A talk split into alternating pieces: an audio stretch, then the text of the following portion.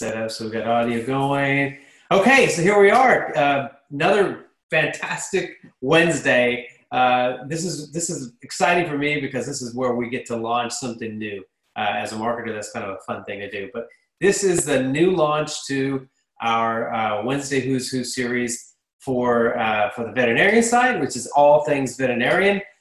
I have a great, awesome guest on on on the other side here on the of the screen here. Dr. Ingrid uh, Pika. Is it Pika or Pika? I'm sorry. Pika, like peekaboo. Peekaboo. Okay, so Dr. Ingrid Pika has joined me. I thank you so much for joining us, Dr. Ingrid. Now I'm honored to be here, Oscar. This is fabulous. So just knowing what you do and connecting the real world with the veterinarian is always great to be a part of that, supporting whatever efforts there are.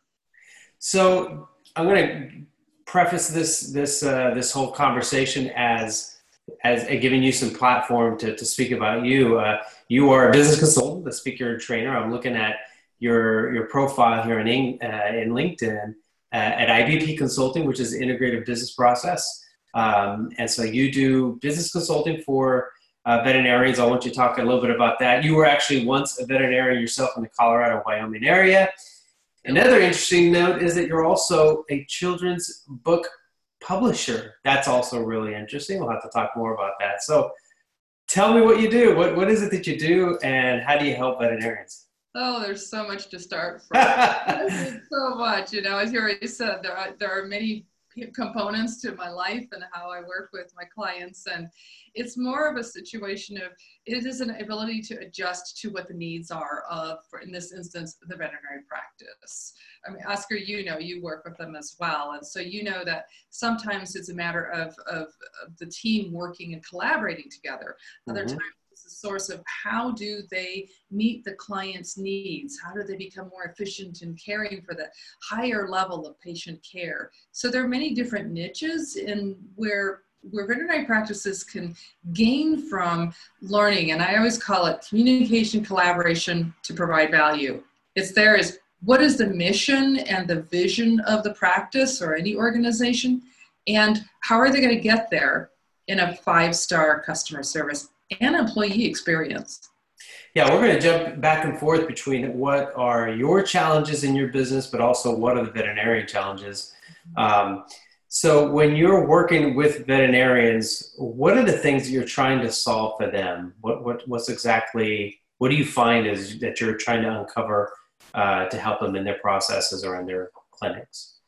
Well, a lot of times, and, and as a veterinarian, I, I experience that. I get that. We're so entrenched in here's a patient. The patient is actually is limping his paw, or it's got a really sore uh, ear, or there's a client that's coming back over and over because it's just itching and itching, and the aggravation is going up we're behind on our schedule and we see all these these patients lined up we still have a laceration to repair there's the spaded to pre-med and and when we're inside that big ball of yarn it's really hard to go step back and take that perspective so when i'm working with with the practice the first thing that we do is establish what are the key challenges that are happening. And most of the time it does break down to a communication and the systems that are in place. Mm-hmm. so that it's easy to communicate well this is the next step or it's it's a smooth rendition of let's at least inform the owner it's going to be an hour's wait before we can see them and being prepared so just getting yeah. that perspective are you uh, so are, what are, are the things that you're trying to help veterinarians do is just improve efficiencies uh, in terms of a practice um, yes and it ultimately does come down to the systems that are in place yeah. Yeah. If, if, the systems aren't smooth and then the training of everyone to be on that same system, how many times have you walked into an office and you ask them, for example, what is your flea and tick prevention protocol? And you get, let's say, at least more than one answer, right? Mm-hmm, mm-hmm. The training hasn't been in place, so everyone is on the same page. And that creates a mixed message to the client, right? It's it's very difficult. So, for example, when I go in, I still practice medicine, and when I go in as a relief doctor, it gives me that you know, you, you, you got to understand what you're doing, right? Otherwise, it gets really like, well, what are they talking about? So you've worked in the practice, you've been the management, you get it. Um, when I walk in, I have to be that that continuum of what the practice already holds.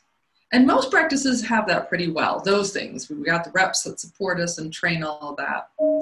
Uh, it's it's the congruity is everyone on the same page? Are those systems in place? Because then it becomes really efficient. Everyone knows what role are they supposed to play? What comes next versus, well, where did this go? What happened to that? What do I do next? How do I use this unit? I don't understand how to, how to spin the blood down with the centrifuge being broken. So you, you would think that, you know, I mean, a lot of people have been, you know, I'm sure you talk to, to veterinarian practices that are, they have been uh, doing this for a while. So you would think that they have some mechanism down, if they've got this process down, especially if they're running a clinic, because it sounds like you're also focused in, in a couple of different areas. Obviously, running a, a an effective clinic, one that's you know positive in, in ROI has has a good business flow. But the other part of it is just the efficiencies of, like you're saying, system processes internally, whether people know what their protocols are.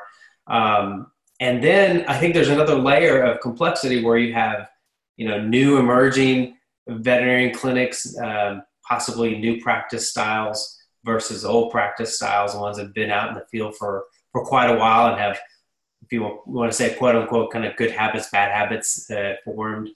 Um, and this takes it away a little bit from my end because I, uh, I understand that, you know, veterinarian clinics, I, am just like a more or less a, a customer. You know, I have a couple of dogs, so I, I get to come in from the perspective where I, my interest is like, well, I want to understand how um, veterinary clinics attract um, their their business, keep their business, engage their their patients uh, in in the line of work. So, um, do you feel like the challenges are in various levels based on new practice and old practice?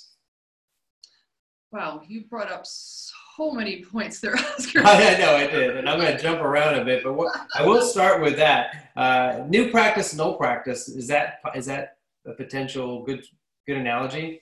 Um, yes and no, especially in today's industry for veterinarians. Um, veterinarian was the top utmost respected profession in the world for a long period of time as we have grown towards the demands of today, everyone expects when my pet comes in, I want the full x ray done. I want complete blood work. I want a specialist access right away in 24 hour facilities. I want the blood work now. As those demands have come to match human medicine, what's still catching up is the ability of, of we've got the financial component.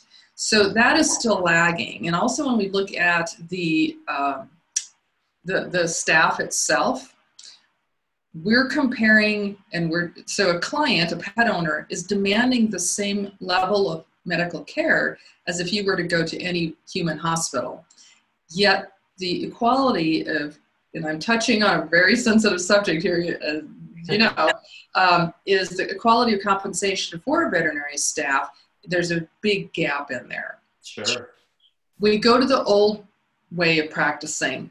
It's about the pet, it's about the client, it's about that relationship. That will never change, and that cannot change. Oftentimes, we've seen horrible stories of that uh, of when we do I work with transition management too when there's a new ownership and and the experiences that have happened there where it suddenly becomes all business. We've got to make sure we get the bottom line. And this is not just corporate this is also for for privately owned um, practices. There tends to be that feeling justified or not that the emphasis is on the bottom dollar versus what about the animal what about the pet? Well there is a place for both. Mm-hmm. and once that's established it's always that preventive measure right? As long as we're prepared then we we have a better feel for how do we approach that? What do we do for the owner that doesn't have the financial resources? Well, we have some alternative resources, whether you have some medications that are near expiration, excuse me, expiration, or whether you have partnerships with local community facilities that can assist in certain manners, or you create a fund So you already have that backup. Being prepared is huge. Now let's talk about the social viewpoint of marketing. That is where the most dramatic change occurs. Obviously, we've got the medical care, but the dramatic change in marketing is is markedly of a different picture nowadays, as you very very well know. Sure. All the social media. How do you do that? How do you capture? How do you stay within the legal boundaries? How do you incorporate that in the fast-paced environment of, let's say, an emergency clinic or when something comes in? I was uh, working in one practice, and what they do after every single patient that wakes up from a procedure, they have these little cloud sayings and they with a dry erase marker can write on there hi mom i'm doing okay. Surgery was all right. I'm relaxing. I'm glad i'll be home soon. And they take a picture of it and text it to the owner. Yeah that's great. Talk about engagement but what does that fall back on? The relationships caring about the animal so there's a good mesh between the old and new and, and just to add one more thing yeah. we're constantly evolving if we stay where we are now you're not going to keep up with the future. Mm-hmm.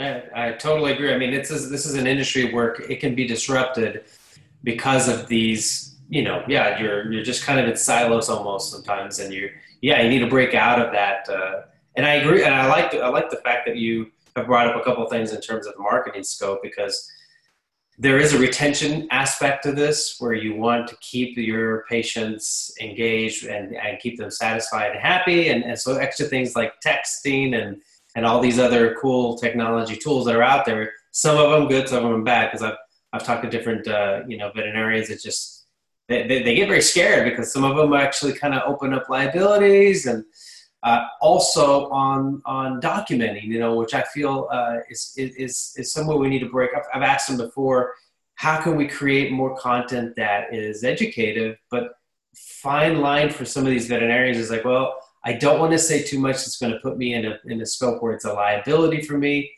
And and I know there's a, a pattern and a way to, to say there is there is some content we can give to patients uh, or to the pet owners themselves that help educate them. I, just look at it in my perspective. When I have these animals and I've got a question, I'm, I'm going to the internet. I mean, I, I, I wish I could have my another portal I could ask a veterinarian straight up. They don't have the time. You know, that's that's awesome. That's the biggest. I know that's the biggest challenge with all of it is it's just their their burden of time. So where do I go? I go to YouTube, you know, and I'll find some type of content out there but I, uh, my hope is to create these virtual learning centers for, you know, essentially the clinics and, and if not the, the hospitals that can be a portal where, where I can go and get my answers um, to questions that I have. Right. We, we build our relationships on three things, and you may have already heard this the know, like, and trust factors. Mm-hmm. As a practice, one of the key factors in marketing is to keep going back to one of those three to be known. Go out and visibility, go into the community, visit that. And now on the marketing side of that, when we have online, there are so many opportunities. And I love how you're talking about the, the educational component and letting a practice build their educational credibility forum online. So not just the local community knows, but way beyond. And it builds up who they are. It's, totally. a, it's a chance where they can showcase their team members and their patients of success stories. And sometimes there are some not so success stories, but there's still a lesson to be learned from that. And as you build that relationship, even with the client, they oftentimes, when they understand, they're excited to be a part of that.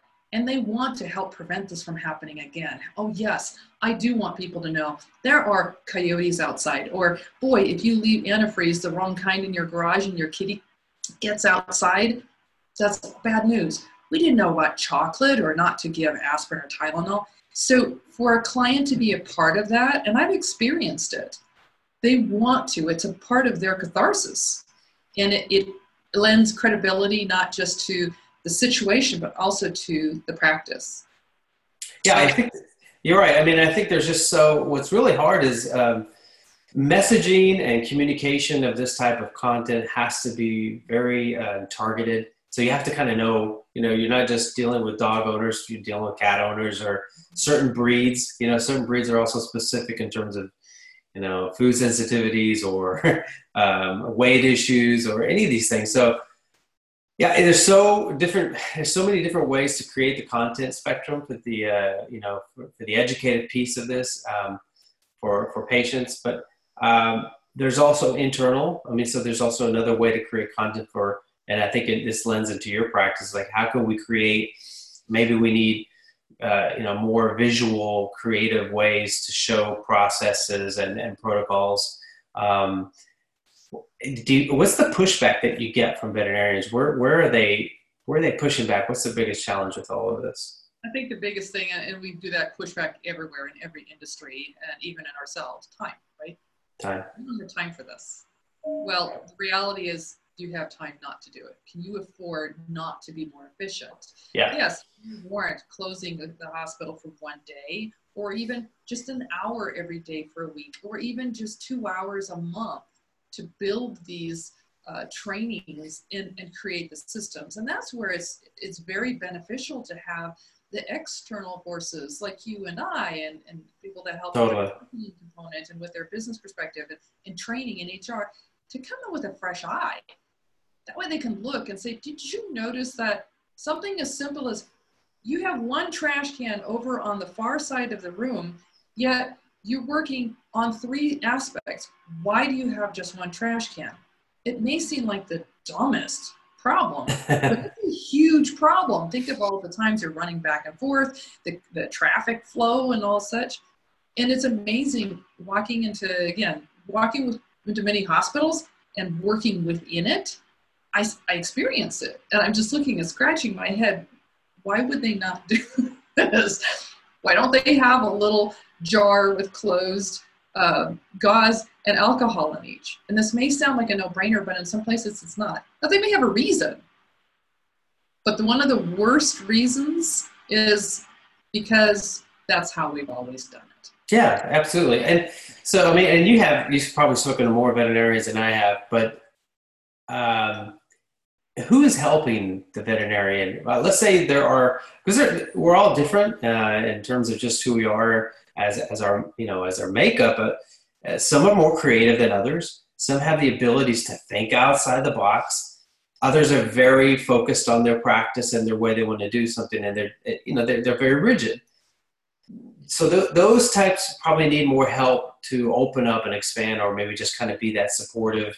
Uh, who in the practice section and that they're in the clinic is there to help them? Who is it is it techs? Is it uh, you know practice managers? Uh, who is that? It's actually a comprehensive effort and it has to be a comprehensive. That's why one of my three values is collaboration. It has yeah. to be a collaborative effort. Right. And this is where it gets very teetery and very tough walking the plank. Are you on board? And anytime that there's a a, a larger shift or impression come in, the team has to get together and establish where are we now? And I call that the stop phase. So this is where are we now? What are our assets? What do we want to do? And then we step back. To me, that's phase two. Stop is one. Step back is, is phase two. And overview where are you even planning on going? And that's establishing what is the mission statement? Where is the vision? Who is going to be on board with this? And isolating the different nuances and the strengths and the talents of the various individuals um, in in the whole in the whole uh, combining. Because why would you put someone that is excellent with people and hide them in the back and you put the person who hates people in the front? It's role reversal so establishing these nuances as who is there, and there may be some people that are not on board, and that's when it gets tough. That's this right. is something to be on board with because it's far more expensive and damaging to keep people on board that are just going to be disruptive. That's right. No, that's a good point. So what? Let's go. Let's step back here. Let's step away from another part of the topic here. What, what got you into veterinary medicine? Why you practice, and why did you start practicing? well, that's actually a funny story. So when I was little, um, I had grew up with Jane Goodall and the gorillas, or and oh how wonderful that was out in the wild. And that's what I wanted to do, and talk to the animals until I realized I don't know if I can handle all the bugs and creepy crawlies and solitary confinement that's out there. I was like, mm, maybe not so much. But I kind of felt at the time I don't like people, so I'm going to be a veterinarian.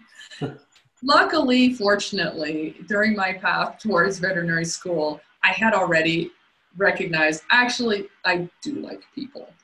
And when I got into veterinary school, I was already going in with the intention that I, I did like the, the building business component of that, and let's see where that goes. Hmm. So I went to veterinary school, had additional training in, in management, had my own house call practice, uh, which was also a great opportunity in learning how to engage with media and be on TV, um, learning getting up really early in the morning and having a real close fit is probably not the best imagery, but lessons learned. Um, and then as I shifted towards the administrative side, it was it was because of one. Are you okay if I share a story? Oh, absolutely. No, this is what this is all what it's about. Yeah, go ahead. Yeah. So, and, and many of the listeners can probably relate to this as well. Mm-hmm. Uh, I had uh, I was a uh, I was a medical director and then moved up into hospital director in a nonprofit hospital. It was the largest Colorado's largest nonprofit hospital. The um, the, the focus there was to assist those pet owners that needed additional finances through grants and donations to offset the cost. So over and over, I would go into the exam rooms. I would see a little dog with a broken nail. I'd see a kitty with an ear infection, um, itchy skin.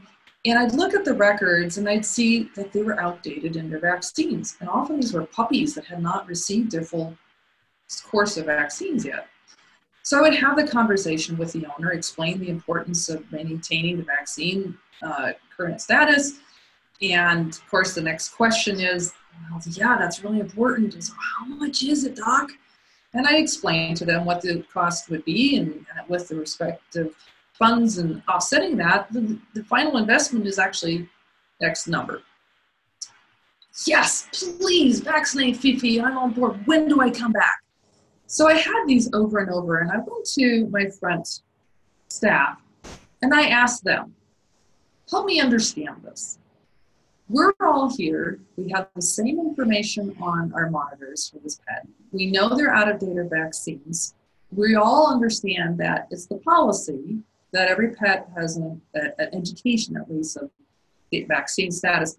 Why is it that I'm the first one to have this conversation in the room? Hmm. You know what the what this particular staff member told me? What to say? They can't afford it. Oh.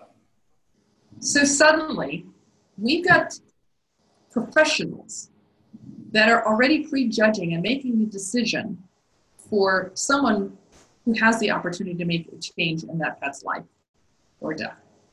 Right. And I realized at that point that I needed to be able to access more than just the pets that I'm touching. So when I'm looking at a dog and a kitty, I'm, a, I'm educating the owner and I'm providing them with their options. That's one pet that I'm touching.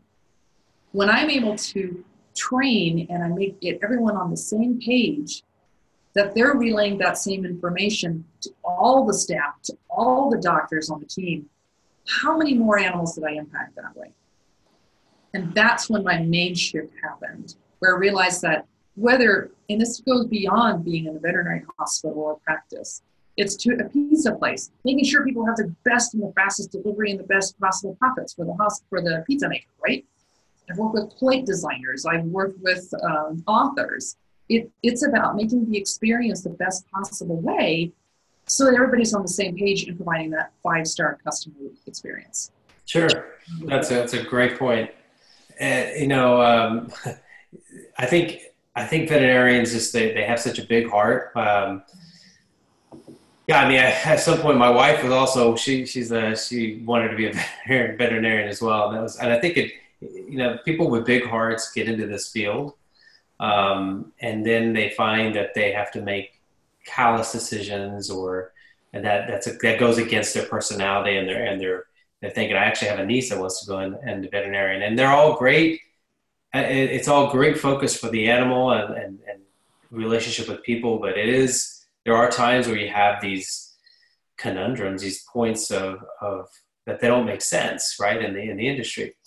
So, talk to me something about. I mean, where where would you feel, uh, looking back, would you have changed anything in your course of of a profession as a veterinarian? Was there something that you would have done different now, looking back?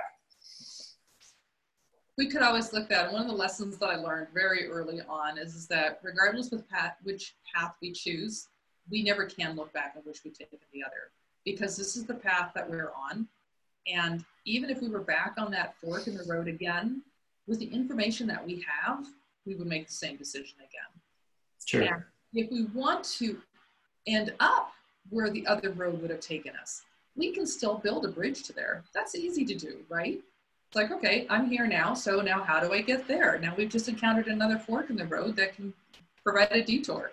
And it's up to us to keep working at that, whether we have uh, the challenges that we can over, overcome or whether we realize, you know what, that's a little too painful. I'm not going to push myself. I'm happy where I am at here. And you take that fork and it's okay. So going back, would I have done anything differently? I have to say no. I, I, experiences that I have gained by being a veterinarian, by understanding it, the uh, experiences I gained as I've moved up in the management world and, and, and gained more training and education there. It just bolsters who I am, and I love it. This is the best. This is the best part of my life, and I wouldn't change a thing. Perfect. And and you're also, you know, just to throw in here, uh, t- talk a little bit about your your children's book publishing. This is got this takes you in a different in a different conversation, but I'd like to hear about it. Absolutely, yes. So my mother was one of those extreme creatives where she had when we were little, we would have this little um, time for bed, and my mother would say, "Okay, once upon a time uh, there was a," and we would get to fill in the gap and say whatever. Once upon a time there was a lamp, a garbage can, and she would create the story. Well, when I left school, uh, left for college, I, uh, I grew up in Southern California. We left for college and I went to Colorado. I was the last of the kids. My mom was now going into empty nesters. So I kind of surprised her in, in one day and I said, Hey, mom, congratulations. I just scheduled a counselor's uh, meeting with you at the local community college for your creative writing class. so, so she did take the creative writing classes and in it, one of the assignments was to write a children's book. So she did, I think, much to the to the uh, amazement of the teacher, the professor. Not only did she write it in prose, she also illustrated the whole thing and created these two little characters, Mish and Tish, and it was it was a hit with the family. Well, several years later, she actually wrote another story with the same characters, and then she wrote another. As my kids uh, were born and grew up, they grew, they learned these characters and these stories, and then they would once again go back to that that uh, old Sari. Once upon a time there was a, and then they would give her kind of a topic, and she would create the story with these two characters, and she had a total of ten of these books. So as she was getting older and my father was getting older, I realized it was it was time. It was time to get these out there. My kids took these books to, to the schools in their classroom in elementary school, and the and the, the students, the other classroom, the boys and girls, they'd skip recess and suddenly they'd be like, when you're done with that book, can I borrow it? And it was a shift, and I realized there's something about these books. So realizing I wouldn't have time to go through the traditional publishing route of the query letters, rejection after rejection, or finally yes, and then they do all these edits. Like, you know what? How do I do this myself? Again, starting to use that stop, step back, and grow on my own. And um, so that's when I started getting into the publishing industry and learning how to approach that and um, published the, the first of them for my mom. So that's awesome. Okay, cool. All right, that's a, Uh, so you you are more or less the publisher for your mom's books. That's cool. In that case, yeah, and it got it, and it, it won multiple awards and uh, book contests. So we're really excited about that. It had a lot of exposure. Um, it was very very cool. Local media covered it as well. That's great. Um, Mm-hmm. And it, it certainly allowed another avenue. Again, why why stay localized just in a veterinary practice? Why stay with what you've got? Always expose yourself to something new. So when I published my book, um, Stop, Step Back, and Grow, the three strategies to long-term and repeatable success, it was an easy shoe in. I knew how to, the process worked. I already had developed relationships with the individuals to, to help me. And that's one of the big things, take home messages that we also, I'd like to stress. We can't do it all. There are people like you that can do this marketing stuff much better. and so a, a, a business owner that has the opportunity to step outside of their, I've got to cover all of this, has a huge opportunity to learn who can I engage and the best fit for my business, for your business, to, to get me to the next level. Because we can't do it all. We find someone else that can do it better, faster, and oftentimes less expensively than if we take ourselves out of the role of what we do best. Sure. Yeah, I imagine the biggest uh, roadblock for you know, most veterinarians is just not knowing enough, uh, especially with digital marketing, because it's so, uh, you know, it changes a lot. Um, but traditional versus you know digital media or marketing um, is definitely causing a lot of friction. But one of the things that I think to clarify is that you know for marketing purposes, in case veterinarians want to know, and you might agree since, since you talked a lot of them, is that um, the the attention for price in both areas are very different. Uh, obviously, you can get a, a, lot cheaper attention with digital media, uh, with digital marketing. So, trying to understand the, how to navigate that and put that all together. They, you're right. I mean, the, a they don't have any time, barely enough to manage their practices and all. That's the intricacies. But do they know what impact they're going to get. Because another thing you want to know as a business owner is what's my ROI going to be? Is this worth the investment? And so to differentiate, you know, in terms of our, our outreach to, to veterinarians, we're trying to get them to understand the intricacies, the intricacies between branding and marketing because content does that.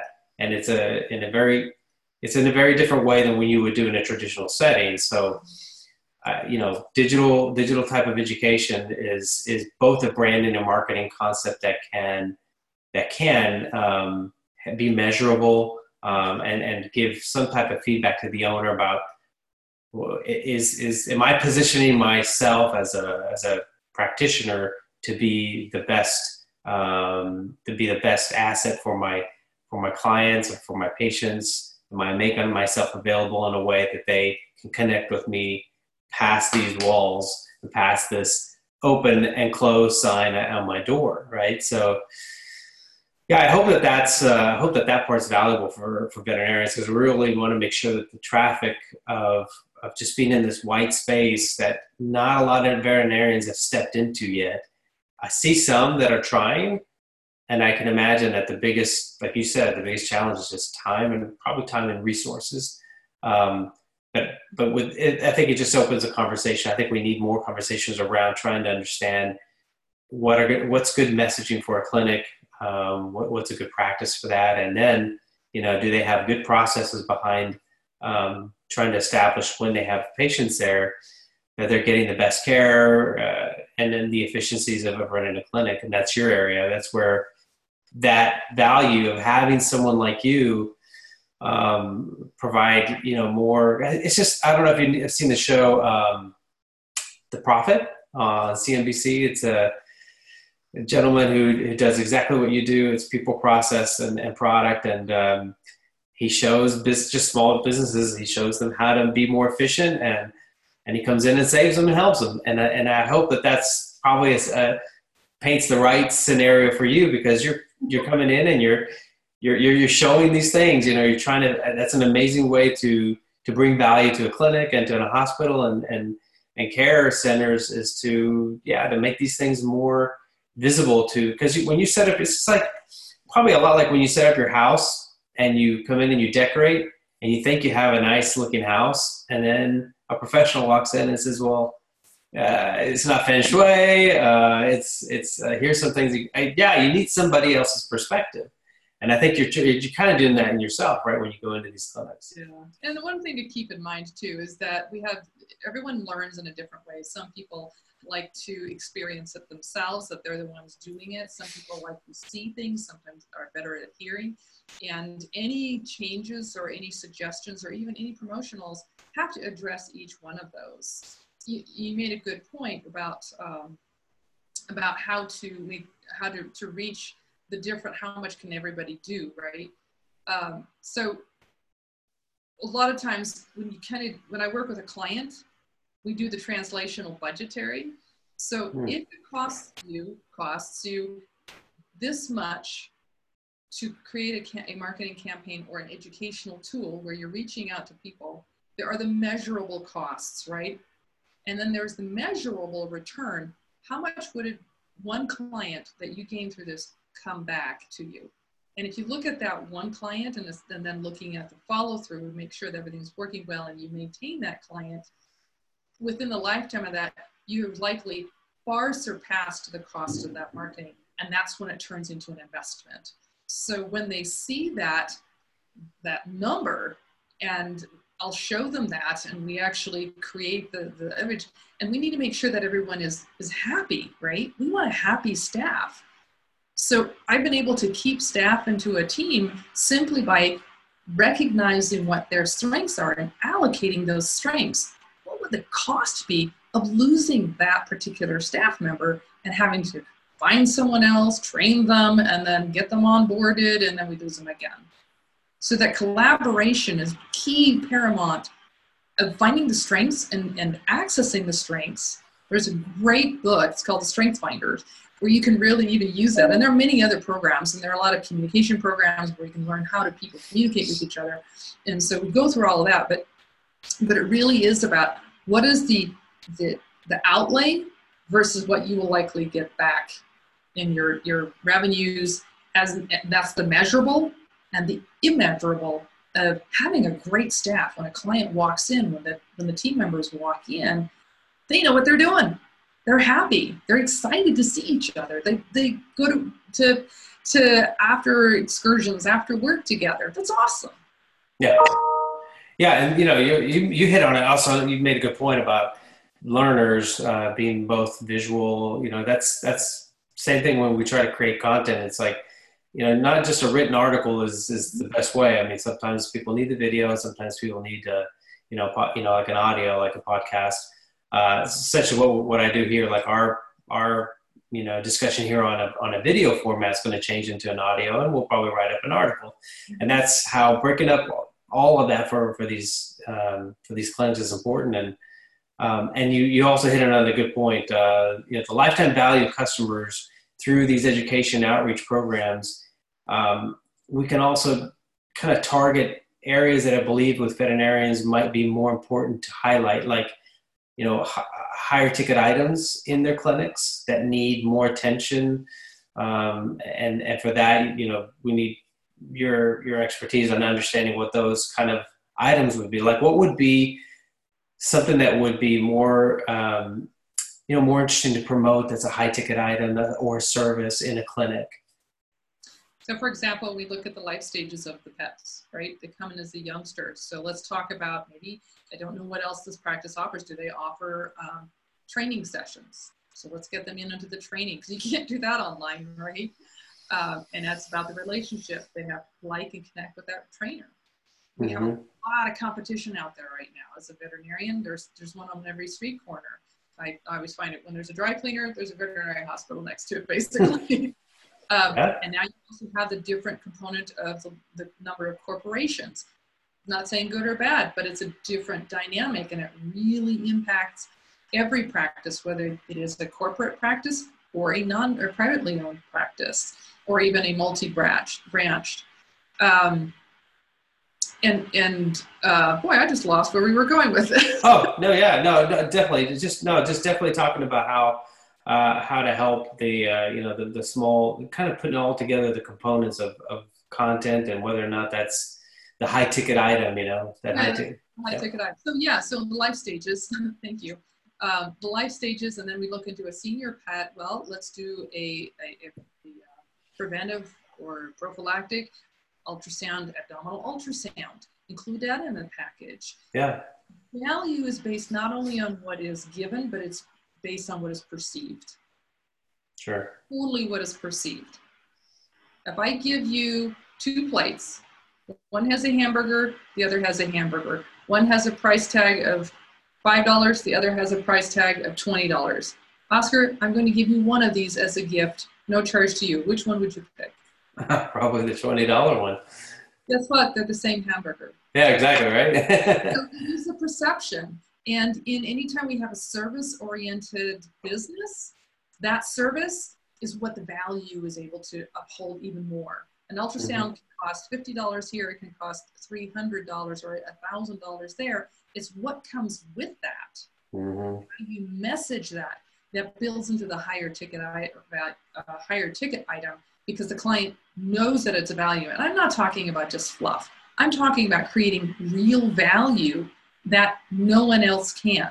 In this high level of competitive market, whether it's a veterinary practice, whether it's a specialty practice or emergency practice, whether you also include exotics and do the little guys, or you do mixed animal practice, it's about setting yourself apart from the rest of the competition. How do you how do you make it that people are drawn to you and, and want to come back over and over and they wouldn't they wouldn't care what else is out there if there's a five dollar hamburger they don't want it because they know the value of your twenty dollar yeah yeah i mean I, I mean that's and you, you you do that through content i mean i can i can't think of another way that that you can that you can accomplish that unless you're unless you're like physically out in the community and that and even that is almost impossible to scale so uh, I, I, don't know. Yeah, so I think it's a great perspective uh, in terms of what you're saying. That and it is. From the videos that you're talking about and, and, and breaking it into video uh, articles and, and any other handouts even or such in the audio, it's huge because it meets all of those demands and, and then they can bring that into the practice. They can have it as a link on a text that they send to the clients. I mean, how much easier can you make it? Yeah. For all these opportunities to reach out to the client, it's not marketing, it's educating and it's giving them what they actually are wanting so they can provide the best care for their family pet. So, how do you reach out now uh, as we wind down here? How do you reach out to veterinarians yourself? What's your target goal to I mean, how do you get to people and how do you get people to know about you? Well, certainly uh, the veterinary community is a very large, small community. so, and we talked about online and digital media. LinkedIn is beautiful. Association mm-hmm. great. The relationships that I've developed with the hospitals in the area through all the work that I've done with the nonprofit and, and other organizations through corporate trainings, et cetera, um, have been a great resource for that. And, and I call it the million dollar hello. Simply by talking to people and getting to know them have been a phenomenal way of reaching out and them remembering who I am. I know who they are. I can connect them to other resources. They got marketing that they need help with and the education component. Boy, I know this guy Oscar. He's awesome, right? right. uh, and, and so that network really develops. And uh, obviously through my website, I myself am rebranding at the moment. So I've got a lot of cool stuff that's happening. Uh, I have webinars coming on. The Million Dollar Hello is one of the webinars coming up. Um, with my website, ingridpica.com. And as we develop at the ibpconsulting.com as well.